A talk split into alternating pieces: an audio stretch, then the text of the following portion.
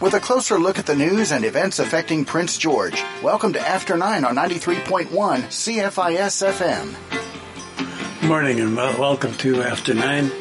I'm your host for the next hour, Eric Allen. Panel today is John Zukowski, Peter Ewert, and James Steidle. Uh, we've got a number of different uh, subjects we're going to get into. The first one with Peter will be kind of an overview on the competition in Canada, or at least the decline of competition in Canada, which is uh, pushing up prices and profits. So the Competition Bureau is having a look at that, and Peter will take us through that. And we'll move on to uh, James. He wants to talk a bit about uh, uh forestry around the city of Prince George and, you know, the fire concerns and what we can do about it, what we have done about it and you know what we should be doing about it. And then uh, John wants to talk about uh, this uh, city businessman that's suing the city because of damages to his building, and uh, John will get into that, and that'll be interesting. So we have a number of topics behind that if we happen to run into a time problem, but uh, no shortage of topics, especially in this day and age uh, in this part of the country. So. I'm going to move to Peter first and just get the overview on uh, competition. Peter? Yes, uh, Eric, uh, this report was commissioned by the Competition Bureau of Canada and it's titled Competition in Canada from 2000, from the year 2000 to 2020, an economy at a crossroads. The purpose of the report was to examine the general state of competition in the business sector across the Canadian economy and how competition between companies has evolved from uh, in the last 20 years. The results of this report are not good at all, as they show that there's been an increase in uh, a big increase in corporate concentration and monopolization, and this is at the expense of the people in Canada, including skyrocketing higher prices that Canadians must pay for food and other goods and services from these companies. Anyway, before I get into the report, I want to just say a few words about the Competition Bureau itself.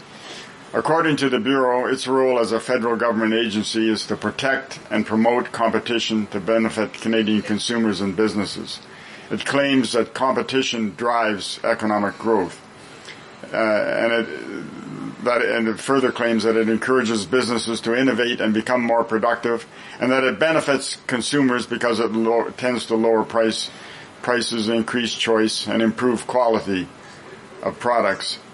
In any case, some of the conclusions in the report which show how monopolization, is increasing are as follows. First of all, concentration has increased in the most monopolized industries, and a greater number of industries are becoming highly concentrated, with just a few or in some locations even one big company dominating entire sectors of the economy. We see that trend with the monopolization in the forest industry, the grocery sector, telecommunications, big tech, and so on. Secondly, figures show that the, that the companies that are in the top 10 largest have tended to hold on to that ranking over the years, which means that new firms are less likely to push the top firms out of their positions, which suggests that competition has decreased or stagnated. As the report notes, when new firms enter an industry, it encourages existing firms to innovate, charge lower prices, offer better quality products, and so on. But that is not happening to the degree that it should. With monopolization, industries in Canada have become less dynamic. There are, t- there are too many barriers for new companies to get into existing industry sectors that are dominated by the big monopolies. These barriers can include higher costs of entry or expansion, regulations, and economies of scale. Of course, regulations are necessary, but too often they, they, they can be used to keep smaller companies out. Big companies can have whole departments that are devoted to dealing with regulations, research, submitting bids, etc., which smaller companies cannot afford to shoulder. According to the Organization for Economic Cooperation and Development, Canada's regulatory environment is ranked, is ranked among the least favorable to product market competition. And that's in the, in the world. In addition, or uh, within the countries of the OECD. In addition, there is the economies of scale problem where big companies with lower costs have an advantage over new companies trying to get into the market. And then there are the results of this increasing, increased monopolization, including higher markups and skyrocketing profits. Markups are defined as the difference between the price a firm charges for a product and the cost of producing it. According to the report, markups have risen overall and more so in already higher markup industries. In other words, the biggest gougers are gouging most of all. And the same holds true for the issue of profits. Overall profits have risen, but even more so in the top 10% of higher profit industries. In a more competitive economy, it becomes more difficult for companies to arbitrarily jack up their markups and their profits. In a less competitive, monopolized economy, it is much easier for big companies to rig prices.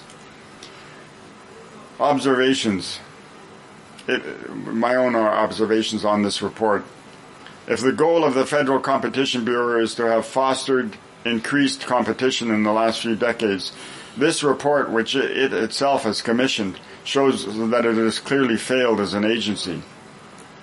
It shows that the various federal governments which oversee it over the years have also clearly failed. The number of rulings that the Bureau has made against the, the monopolization of companies is laughable in that fact. It's a fact that Canada is one of the most highly monopolized countries in the world. The aim of these monopolies is not competition, but rather market domination. It is not average profit that they aim for, but rather maximum profit, whereby they will even close down mills and factories and other operations that are making reasonable profit in order to invest in areas where they can make maximum profit. In my opinion, the whole illusion to go back to some kind of, uh, however, in my opinion, the whole illusion to go back to some kind of version of 19th century classical capitalism is a pipe dream. We can't go back in history but have to deal with the situation as it exists today, where, mar- where mass, large-scale industrial production exists, along with all the new technology and production techniques which are geared to that. So what to do about the situation? There can be a place for small, small, small scale capitalist production, but it, it won't dominate as it did in the 19th century. You can't go backwards in history. You can't feed, clothe, and house 40 million people with, uh, with small, small, small scale production alone. In my opinion, we need to think about and discuss new ways and forms that are beyond present day monopoly capitalism, as well as beyond 19th century style classical capitalism. One in which the people have more say and more control over what happens with the economy. We need new models where production is more cooperative, and w- works in the interests of the people and not billionaire oligarchs. Um, whether that is called democracy or socialism or cooperatism or some other name doesn't matter. And the second thing, the last thing we need to discuss, um, we need to discuss measures to restrict the existing monopolies in ways that in ways that favor the citizenry as a whole, whether it be workers, small and medium businesses, communities, etc. These monopolies cannot be allowed to have free rein to gouge and manipulate the population. There needs to be more restrictions in place, definitely speaking. Anyway, those are some initial comments. Good, thanks, Peter. yeah, there's any number of different ways of looking at this situation. Uh, one I would say is that the people, like if you got the Competition Bureau as an example that's been, you know, highly paid and working supposedly for the government, for 20 years and you get that type of report, which as Peter pointed out, basically said, you know, we haven't been doing our job. That's just, you know, just one indication of what's happening. I think if you go to the universities and, and uh, business, big businesses and that, look, you'll see they're not doing their job either. And uh, people are just, somebody wants to put in an increase, they pass it all the way down the line, goes right to the consumer, and Everybody just carries on. Nobody looks at anything anymore. Like nobody asks the question, "What do you think you're doing?" Mm-hmm. or "Why do you think you have the right to do that?"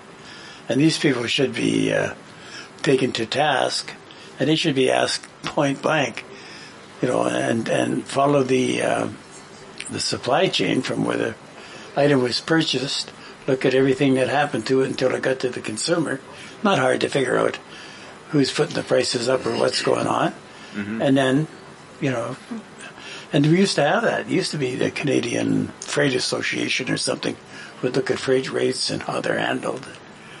There's all sorts of uh, different aspects to it.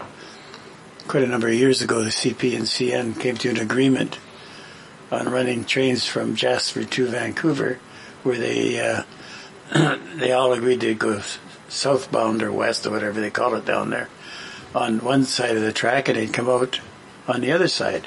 And now they only got the two uh, tracks to maintain, but they got you're only paying for one instead of one in each direction like you'd be before. So it's a great idea for CNCP.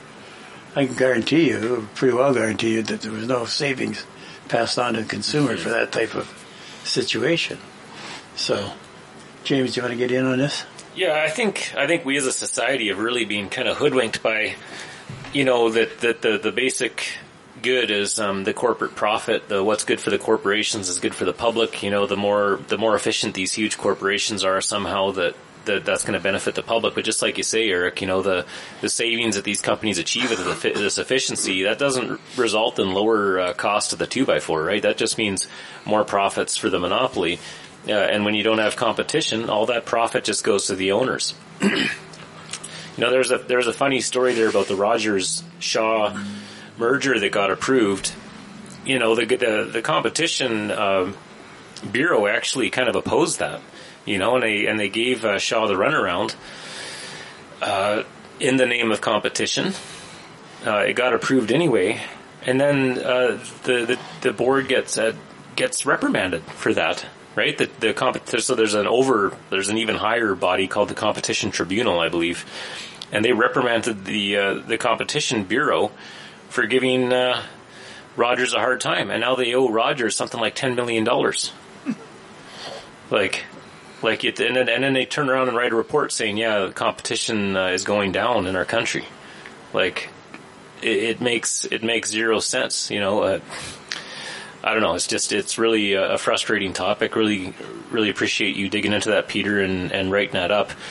Um, you know, and I, I, think at some point, like some of these big monopolies, like I, I agree with Peter, you can't go back in time. Uh, I think I think there's got to be in the future. I think we're gonna have to look at some of these monopolies as public utilities, and you know, everybody hates the word nationalization, but uh, you know, something like Facebook, something like Google. I, I honestly see Canada Post or some kind of arm's length publicly owned uh, company delivering those kinds of services with, with constitutional protections for privacy and, and no political interference and that kind of thing. I think that's where, where we're ultimately headed with some of these big tech, uh, some of these big tech monopolies. I think an example of it just come to mind while James was talking there, like down in the states, Washington, Oregon, different states where they're they're building like they're building they can build houses down there and sell them cheaper than we can up here, even though we're living right in a forest. But uh, uh, but you might on a site where where houses are being built, you might have ten or fifteen different companies in there building houses and competing with each other. Whereas here you'll have one for each hundred uh, lots or something, be one construction company, maybe five big ones in town, and by some miracle that I don't think any of us understand. They all arrive at the, roughly the same price for the house. It's like our gasoline. You can have 26 service stations, but with the exception of Costco and maybe a little degree to Superstore, they all come up with the same price for gas. It's like magic, you know, how that works. Even can be changing it simultaneously. If you look down the street, they're changing it over at the same time. So, is that competition or is that just collusion. I don't know, but I know the gas is pretty well the same. we have a, a lot of uh, examples that we can get into. But John, do you want to make a comment on this? No, I think we're I think we're covering uh, the point that the large companies and monopolies, the ones that benefit is not so much even the shareholders. It ends up being the CEOs and upper brass in in these large companies that that profit off of it. Uh, even shareholders get jolted around by actions of the uh, upper echelon. So it's a, a, competition bureau that isn't calling uh, these entities out to task. That's a problem. Uh, we need to look at uh, revising that system. Yeah, I, We're going to go for a break now, so we'll be back shortly. Hi, this is The Wolfman. Few entertainment genres have captured our imagination and been as successful as the good old-fashioned musical. From their vaudevillian roots to today's mega productions, musicals have provided generations with a stream of memorable productions, show-stopping performances, and larger-than-life personalities. Join me for a unique adventure as we trip the light fantastic across more than a century of musical theater, from Broadway to the West End and all points in between. On with the show, Sunday afternoons at 4, only here on 93.1 CFIS FM. First Student is a leader in student transportation and is excited to be adding to their family of school bus drivers and licensed mechanics. Let First Student put you in the driver's seat. You'll need a full driver's license, clean record, must be safety focused, and enjoy working with children. Apply online through workatfirst.com or call Christine at 250-900-8220. Apply today through workatfirst.com or by calling Christine at 250-900-8220. At Deb's Cafe and Specialty Bakery, we asked numerous diabetics to monitor their blood sugar after enjoying our baked goods and then share the results with us. Some said blood sugar went up, but the change was so mild it was irrelevant. Several said their blood sugar was unchanged and several others showed us their blood sugar actually went down after eating our baked treats. If you're diabetic, check us out for yourself. You'll love our baking at Deb's Cafe on 7th and Quebec next to Pharmacy. Forecast from Environment Canada, mainly cloudy today, a 30% chance of flurries late this morning. Winds from the north at 20, gusting to 40, a high of minus 1 with a wind chill to minus 9. Clearing tonight, gusting north winds continuing, a low of minus 9 with a wind chill to minus 16. For Tuesday, sunny and windy, a high of minus 4 with a wind chill to minus 9. This is After 9 on Prince George's Community Station, 93.1 CFIS FM. Okay, we're back, still on uh, competition in Canada. Peter, you're going to say a few words? Uh, yeah, I, I, wanted to just make a, a comment also. Uh, this is not in the Competition Bureau report, which is focusing, you know, just on the economy. But it's not just our economy that is dominated by these uh, giant monopolies. Our political party process is dominated by them also. You know, just two examples. You know, the chief fundraiser for the Trudeau Liberal Party is Edgar Bronfman, who's from the billionaire Bronfman family. And, and furthermore, when the stimulus program for COVID was taking place, the company that played a big role in controlling the funds were representatives of the BlackRock Asset Management Company, which is probably the biggest oligopoly in the world today. And the, the, same was in the case with the United States, where we have a situation where these hedge funds, banks, big corporations, uh, whether they're in media or big tech or whatever, um, they have huge influence on the political process. And that's one of the things I, th- I think that we have to look at. Besides looking at the question of the economy, we have to look at the political process itself being dominated by these by these big monopolies that are often multinationals or even foreign based or whatever, and have huge influence over uh, the the direction of our politics in the country.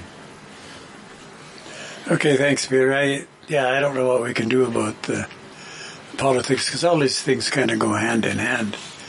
And, uh, you know, we have the party system in Canada.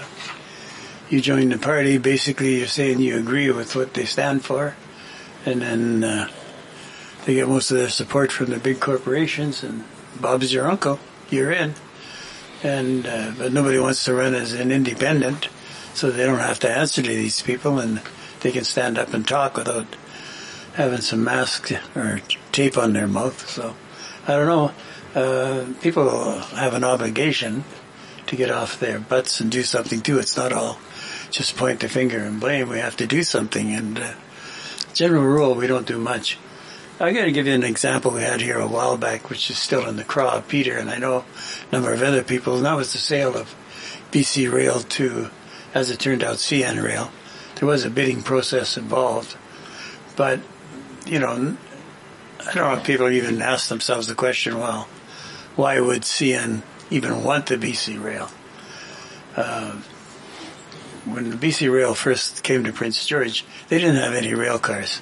They get everything supplied to them by the CN. The CN got all the loads at Prince George and took them east.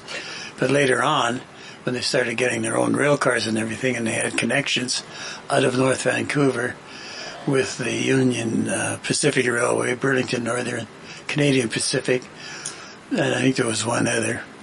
Uh, they were then in a position to either go south with the American Railways or the Canadian Pacific, or go with CN. And so things, the dynamics changed a bit.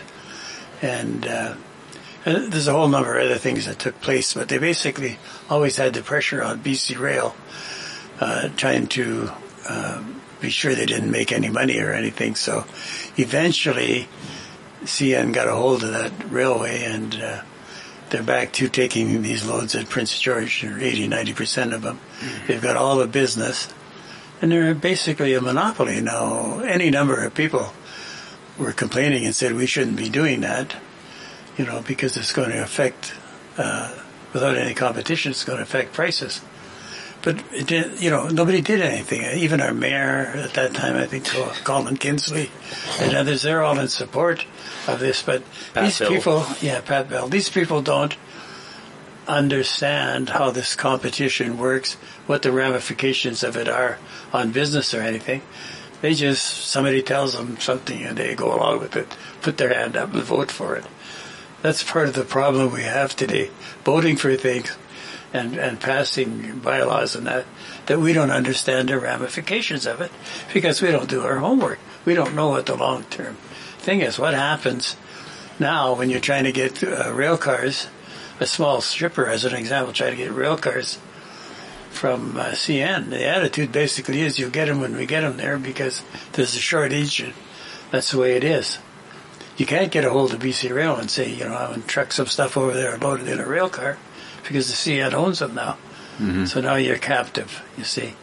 And there's all kinds of things that go like that around the country, but they cost us lots of money. It doesn't cost the railway any. They actually save money because they got economies of scale. They're handling all that traffic to uh, Jasper on trains that are going to Jasper anyway. They just add more on there.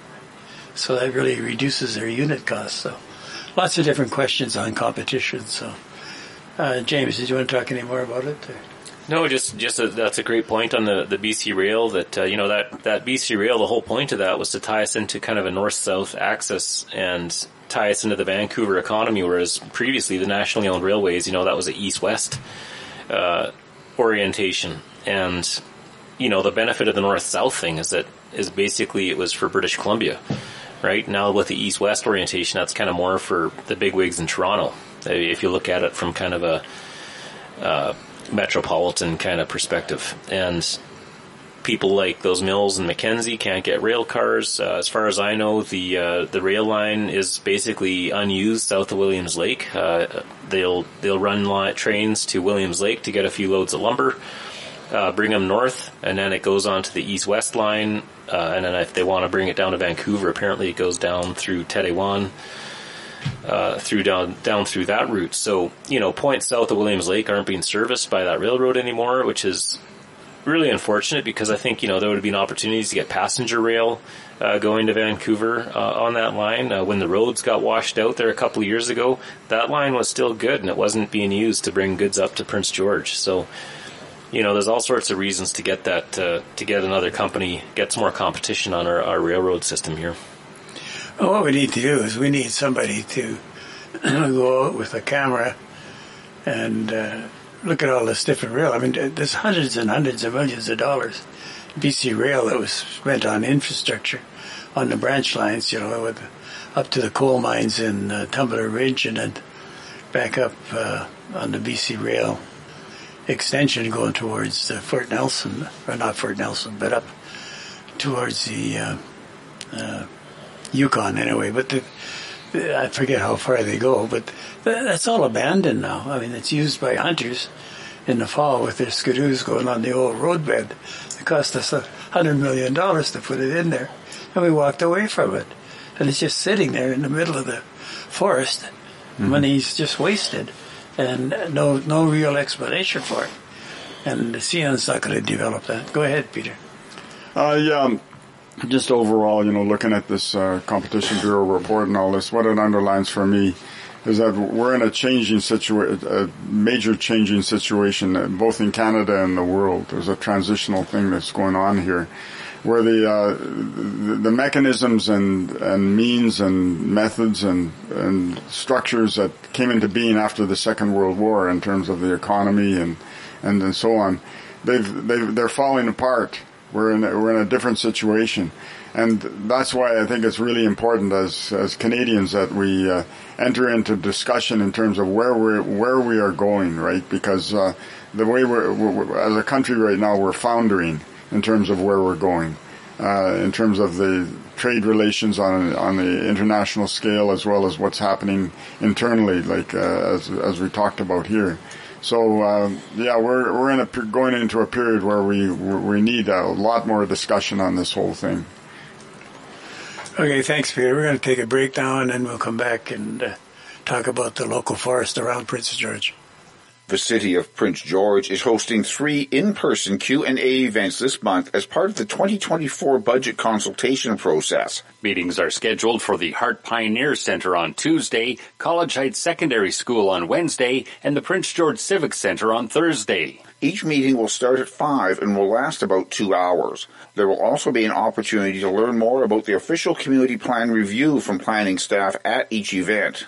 Learn to love your smile again at Durr Denture Center. Durr Denture Center offers a full range of denture services from partial dentures to complete dentures. Same day repairs are also available. Durr Denture Center is located on the third floor of the Victoria Medical Building with easy elevator access. Come in for a free complimentary consultation. No referral required. For help with your existing set or if you need new, Durr Denture Center in the Victoria Medical Building, call 250-562-6638. Ron's Hole in the Wall is now open six days a week in the Q3 Creative Business Hub. Stop by and check out his great assortment of books, magazines, DVDs, and collectibles.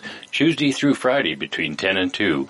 Ron's Hole in the Wall is also open during the Q3 Community Market, Saturday, from 8.30 to 2. Drop in regularly as always something different in store. Ron's Hole in the Wall, now open Tuesday through Saturday in the Q3 Creative Business Hub, downtown at the corner of Quebec and 3rd. First Student is a leader in student transportation and is excited to be adding to their family of school bus drivers and licensed mechanics.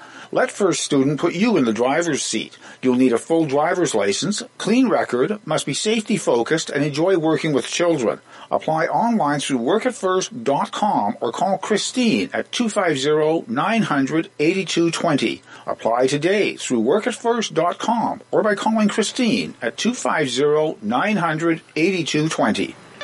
You're listening to After 9 on Prince George's Community Station, 93.1 CFIS FM. Okay, we're back and we're going to go to uh, James Steidle and talk about uh, aspens and uh, forests around Prince George and what we should be doing. James? Yeah, so I wrote a, a piece there for the Citizen last week. Um, I've got a couple. I'm working on the second part to this. Uh, yeah, after just after uh, summer like this summer, I think five percent of Canada's forests went up in flames. So a lot of communities were threatened by wildfire. Um, it's only a matter of time before Prince George is threatened by a wildfire, before that uh, evacuation notice for the city comes comes down the pipeline. So I think we've really got to take this issue uh, seriously and we've got to start being proactive on this and, and, start doing stuff. And it doesn't really look to me like we're we're all that uh, interested in, in in taking this issue seriously. So that's kind of the point of this this article. Not too many people read it. It wasn't a, a trending opinion piece last week, so I think uh, there's still some work to do to get the public engaged on this and and drive home the importance of it to city council. Basically, for this piece, I just I just wanted to you know just talk about uh, it's, it's a a boring old point by this point if you've listened to me uh, talk about this before, which is just the difference in flammability rates for the different types of forest. Uh, I think one of the reasons why Prince George is actually in a good position for wildfires is about 60% of the forest around in Prince George city limits is broadleaf deciduous. Uh, mostly aspen uh, and some birch. Now those trees are much, much harder to light on fire uh, compared to pine and spruce. So we've got some pretty good deciduous fire breaks, uh, you know, around UNBC in particular, up on the escarpment there, uh, south of College Heights. And you know, we, we've got to kind of maintain that and, and keep that type of forest uh, at the forefront.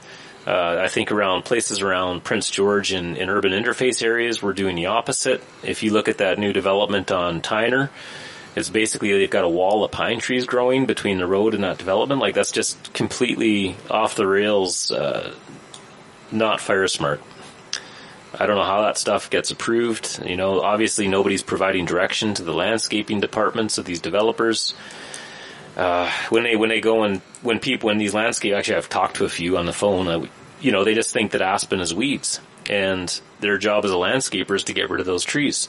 And you'll look, you'll see it all over the place. They leave the spruce behind, right? Those aren't weeds, so they leave the spruce trees. Uh, that uh, the where the Walmart is, that uh, landowner there. I mean, I saw a crew he had there cutting down every willow, birch, and aspen, and they leave all the spruce trees. You know, that's not fire smart. So this this is the kind of cultural, um, cultural kind of. Uh, building block we've got as a society that conifer has value, deciduous is weeds. We've got to turn that around and we've got to recognize it for fire smarting. We've got to look at our forests entirely different. Uh, you know, BC timber sales, and those examples I talked about, those are kind of minor. I think big picture, it's what's happening out on the landscape, what's happening out in the forest around Prince George, and and where the wildfire is going to hit us from. It's probably going to come in from the Beaverley area, uh, North Nechako. It's going to jump the river around Miworth and probably come at us from that side. And if you look at the history of those cut blocks there, we actually logged quite a bit of those stands in the 2000s. A lot of them had pine beetle. Well, we went and reforested them with all pine trees. Okay, we we sprayed with helicopters with Roundup a whole bunch, like hundreds of hectares of that stuff, uh, all after 2009. Uh, but we sprayed a bunch of that inside city limits, right behind Vanway School there. Uh, three big cut blocks were sprayed in city limits. I mean, this is after the city came up with a wildfire report saying that these deciduous broadleaf stands are the city's firebreak. And then we have BC timber sales basically, you know, throwing us under the bus as a city and making the problem worse. And now we're going to have to spend money to go and uh, remediate these these forests that we spent money making into fire traps. So that's the other. That's kind of what part two is about uh, that I'm working on right now. It's well, how can we go into these kind of stands and and thin them out without spending eleven thousand dollars a hectare, which I think is the price tag for wildfire mitigation, which is a lot of money. You know, for a million, one point one million dollars, we're going to treat hundred hectares. So you do the math. Like this is this is a multi-million dollar project to improve the fire security of Prince George, and I think there's cheaper ways to do it. I think we uh, we need to look at commercial firewood operators. You know, commercial firewood is something that's basically illegal. Uh, you can't get, uh, you can't sell crown timber for firewood. You know, I think we could identify areas that we want to fire smart and just say, hey, you can have free firewood, you can sell it, we don't care.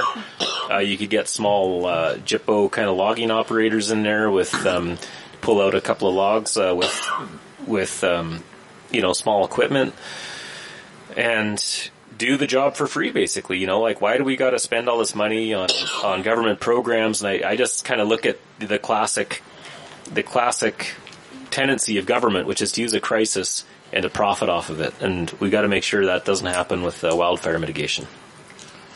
Okay, thanks, James. Excuse me. I was thinking, uh, why can't we connect this protecting the uh, forest and the, the fire problems around Prince George with the uh, uh, community forest uh, idea that we have for the whole province. Anybody looking at that? Um, not really. I mean, there's like if you look at the the Ministry of Forests, like how they're dealing with um, stocking standards, there are some new standards where they actually allow deciduous around around cities. This is a kind of a new thing, and it, it's but there's still resistance, right? There's still resistance to to allowing broadleaf forests. Like if you look at the the stocking standards that apply to every major forest stewardship plan across the entire central interior, you're not allowed to have a pure deciduous forest bigger than five percent of a cut block. Okay, that's the maximum size.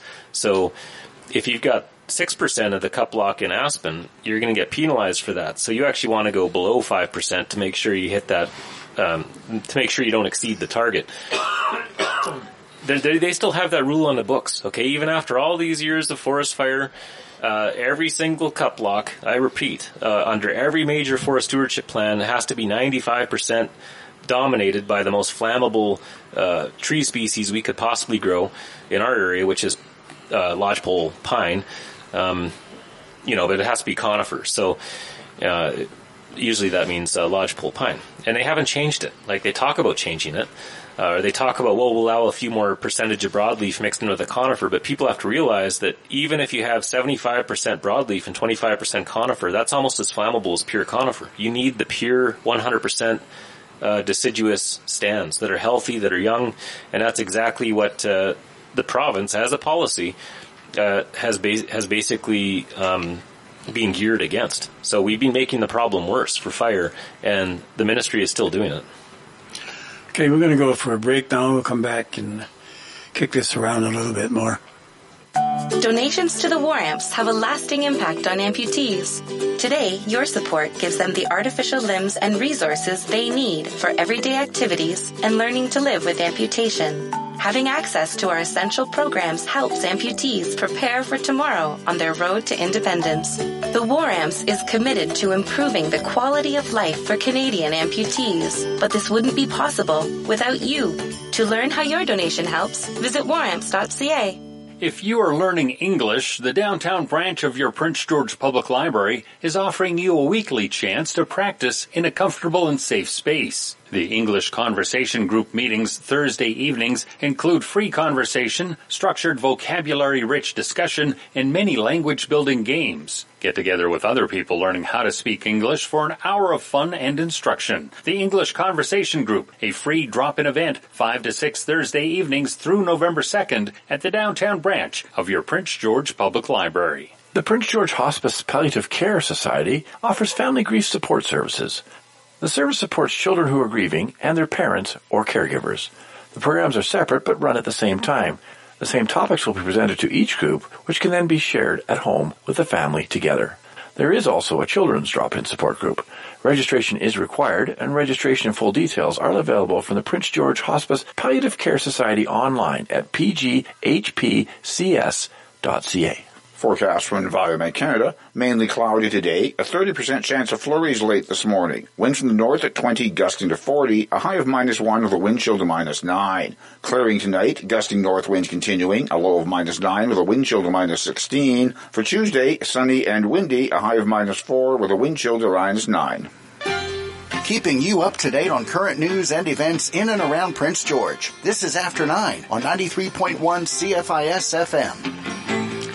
Okay, we're back and we're still talking about the uh, forests around Prince George.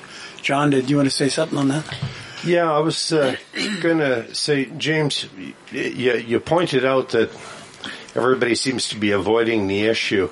I think locally here, within a municipality, our jurisdiction, uh, that needs to be brought before uh, emergency planning and parks and recreation under direction of council because people often forget that uh, things are done by uh, by motion and by law by council. So it takes the, the mayor and council's initiative pushed by the public to turn around and launch initiatives. So unless somebody's putting a fire under the backsides to launch an initiative to address uh, fire mitigation and stuff, within the the city's realm of responsibility, nothing's going to happen. So bringing those two parties in, emergency management or uh, emergency preparedness and parks and recreation, the people that are going to have to look after the trees and and the green spaces and stuff, I think we can actually do something, but we have to do it locally. We got to quit counting on the province to to do our backyard cleanup. Uh, you know, uh, seriously, if you got a dog, you clean up your own backyard. Uh, and that's what we need to do. We got to quit looking for help from somewhere else to do those things. Yeah, a great point, John. And I mean, I think the gist there is we need leadership, and I'm I'm not seeing it from City Council. Uh, you know, they, they will say that, oh, we, we've got um, some fire smart initiatives, but they're all kind of disjointed. They don't really make sense and they're expensive. You know, I think they're, they're talking about $300,000 uh, on thinning the forest up behind Vanway. You know that's a big big chunk of change. That's uh, it's not, I'm pretty sure that's a municipal initiative. I might I might be wrong about that. Yeah, yeah. If it's in municipal uh, municipal grounds, it's it's a municipal initiative. You know, so they'll say, "Oh yeah, we are we are doing stuff," but you know there needs to be a bigger picture approach. Uh, you know, the you know meanwhile the province is kind of undermining us in city limits on their crown land. you know that's got to be addressed. There's got to be there's got there's got to be some coherence to the policy, and, and we can't be working against each other and I don't know. You're right. I mean, it takes mayor and council to stand up to these guys and, yep. and say, "This is what's going to happen. This is our community uh, that's a threat here, and stuff needs to happen." Well, I, I'm looking at it this way: if we grab the reins, we look after our own responsibility, and we can show with documented proofs that the, the steps we're taking are effective, then we can go back to the province and say, hey, look, this is what we did. This is the benefits that we got from it we need you guys to hop on board, at least with your crown lands within our jurisdiction, and release it and let us deal with it. I, I think maybe we can get a spin that way. Yep. Uh, Peter, did you want to comment? I don't have much to add. I, I agree with James and what and John are saying, other than the other than to say, you know, we, yeah, yes, we, you know, we, we live in the midst of these forests, right? The communities, you know, are situated in the midst of these forests, but uh, we need more control that the for the communities to have over what happens to this forest resource. Whether it's whether we're talking about the uh, you know the glyphosate spraying uh, and uh, community forests, etc you know, we need we need more of that, right? And I think that's the, the, the critical thing where people have more say. And to, we live in the midst of this forest; we should have more say over it. Yeah, it's uh, you know one of the the aspects that we're stuck with is that you know we have this huge land base for the city, which uh, basically uh, the province allowed us to take. Thank you very much because we've been paying for it ever since. I think it's 323 square kilometers or something. Same size as Surrey and Kamloops, the three largest land-based cities in uh, British Columbia, but uh, we have the biggest amount of problems. Kamloops don't have a big forest problem around it like we do, and certainly Surrey doesn't. And so we have a set of problems that's kind of unique to interior cities a lot of people over the years were actually living in that forest before they became part of the city. Mm. You know, the amalgamation was 1975, so we inherited a lot of that. And of course, we should be getting funding from uh, the provincial government to do something about it because they're part and parcel of. Go ahead, James.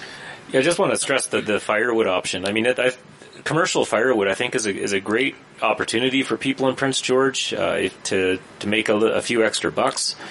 You know, and it's something that um, that's really easy to legalize. It's just basically identify places and, and say that uh, you know what you're gonna we're not going to charge you stumpage on the firewood here. Uh, and we're even uh, for, for starters, we're actually going to let you take it because you can't take crown timber for firewood anywhere else in the province, even if you pull the wood out of a, a brush pile that's going to get burnt. That's what happened to a fella down in Kamloops here a couple of years ago. There's a really, a really um, uh, crazy article where he had a pile of firewood that he pulled all out of slash piles. Excuse me, and he got um, all that confiscated by the government. Wasn't allowed to do it. So, you know, I think like legalizing commercial firewood is a great way to to reduce the fire risk in Prince George and, and wouldn't cost us any money. We could do stuff like that for, for no cost. Um, well, that's why I was mentioning the community forest because it, you would think, just like you, you would think that you know a forward-looking uh, city could take the community forest concept and tie it in with what we need to do to, you know, make Prince George safer from fires, and then get the permit, which you already have under a community forest, to log those areas where need to be logged because they're a fire threat. And of course, you sell those logs, and you're allowed to do that under the community charter or the community forest deal. And you sell those logs, and that's the revenue you use to to work around the city to improve everything, including the trees that you're talking about and the rest of it. It, it could be planned and done over a period of time and, and work just fine. But who's going to do it? It's a question, James. So yeah, I was going to mention uh, briefly that yeah, we did have the community forest, and I think that's that's absolutely a great uh, vehicle to kind of do these kind of prior- these kind of priorities. Uh, I was chatting with somebody who was involved with the community forest here in Prince George, which we had up until 2013. Apparently, the province wouldn't let them uh, uh, do deciduous stocking standards, even in a in a community forest. So you do need you still need the province to let you uh, and approve certain stocking standards. And when we did our community forest, the province would not allow us to grow fire resistant forests around Prince George, if you can believe that. Well, we don't have to grow it. The only thing that you want to stock maybe is, you know, a, a tree that has some value, monetary value.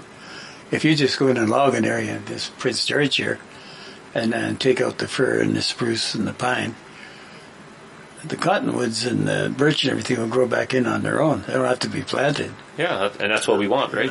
They'll do that on their own. The government can blame somebody if they want, but uh, it's nature. We're going to go for a break now. Life Before the Pulp Mills from your Council of Seniors is a unique look back at the early years of Prince George, the Goat Island Swimming Hole and Pier, the Old Army Hospital, and making do during World War II. It's a look back, using the words of past Prince George residents such as the Peckhams, the Ollingers, the Kirschkes, and others. Our city in the 40s and 50s and early 60s comes alive for just $20. Life Before the Pulp Mills, available at the new Council of Seniors Resource Center, 1330 Fifth Avenue. Are you thinking of selling your business? It's Dave Fuller here, a business coach and a business broker living right here in Prince George. The challenge of being a business owner is that much of our retirement funds are often tied up in the business. If you are getting ready to retire and sell your business, give me a call, 250-617-7467, and we can talk confidentially about how much your business might be worth and how you might be able to get that money out of the business and into your pocket. Again, Dave Fuller, 250-617-7467, or check out our website, pivotleader.com. At Pivot Leader, we help you grow, train, and sell your business. Eat healthy and fresh at Homesteader Meats. Founded by Ben and Rosella Clausen in 1982, Homesteader Meats has two premium quality meat and gluten-free products, plus Wednesday is Seniors Day at Homesteader Meats. Seniors 55 and over save 10% off regular prices. Single portions are available in most items, including pierogies and sausages, and there are half-pound packages off ground beef, ground pork, stew meat, and meat pies. Everything from rouladen to patties is at Homesteader Meats in two locations, College Heights and Park Hill Center. Learn to love your smile again at Durr Denture Center. Durr Denture Center offers a full range of denture services from partial dentures to complete dentures. Same day repairs are also available. Durr Denture Center is located on the third floor of the Victoria Medical Building with easy elevator access. Come in for a free complimentary consultation. No referral required. For help with your existing set or if you need new, Durr Denture Center in the Victoria Medical Building, call 250-562-6638. It's after 9 on Prince George's Community Station, 93.1 CFIS FM. Okay, we're back, and uh, got another uh, subject here we didn't get to yet. I'm going to go to John to get it. Nightclub owner suing City of Prince George for negligence on downtown property crime. Kind of an interesting thing taking place there. John, do you want to give us some background on that? Sure. Well, as, as a lot of you listeners out there are aware, um, we had an explosion downtown. Our downtown core for the last six years has been an ever sliding downhill uh, trip. Uh, crime in the downtown, vandalism, theft, shoplifting, willful damage, open drug use. Uh, it's it's been a it's been a sad state of affairs, uh, culminating in uh, an explosion we had several weeks back. Um, this gentleman's lawsuit, the the owner of Heartbreakers, uh, his lawsuit is against the city for their dereliction and responsibility of maintaining a safe downtown core. Yeah, he's uh, citing bylaws, RCMP, um, and the lack of patrols, and moreover the lack of enforcement. Um, some people have spoken to me about this and said, "Well, yeah." I can't see where that's going to uh, be an effective case. And actually, I'm not a lawyer, so I'm going to put that out right out front. But in the grand scheme of things, if you look at it, we are paying tax dollars for policing, and that is to be managed by city administration and by city council. And that needs to be addressed. We've got over six years of, of damage. A lot of promises were made by uh, the uh, during the former past election that uh, folks were going to turn around and address the downtown core, and nothing's being done.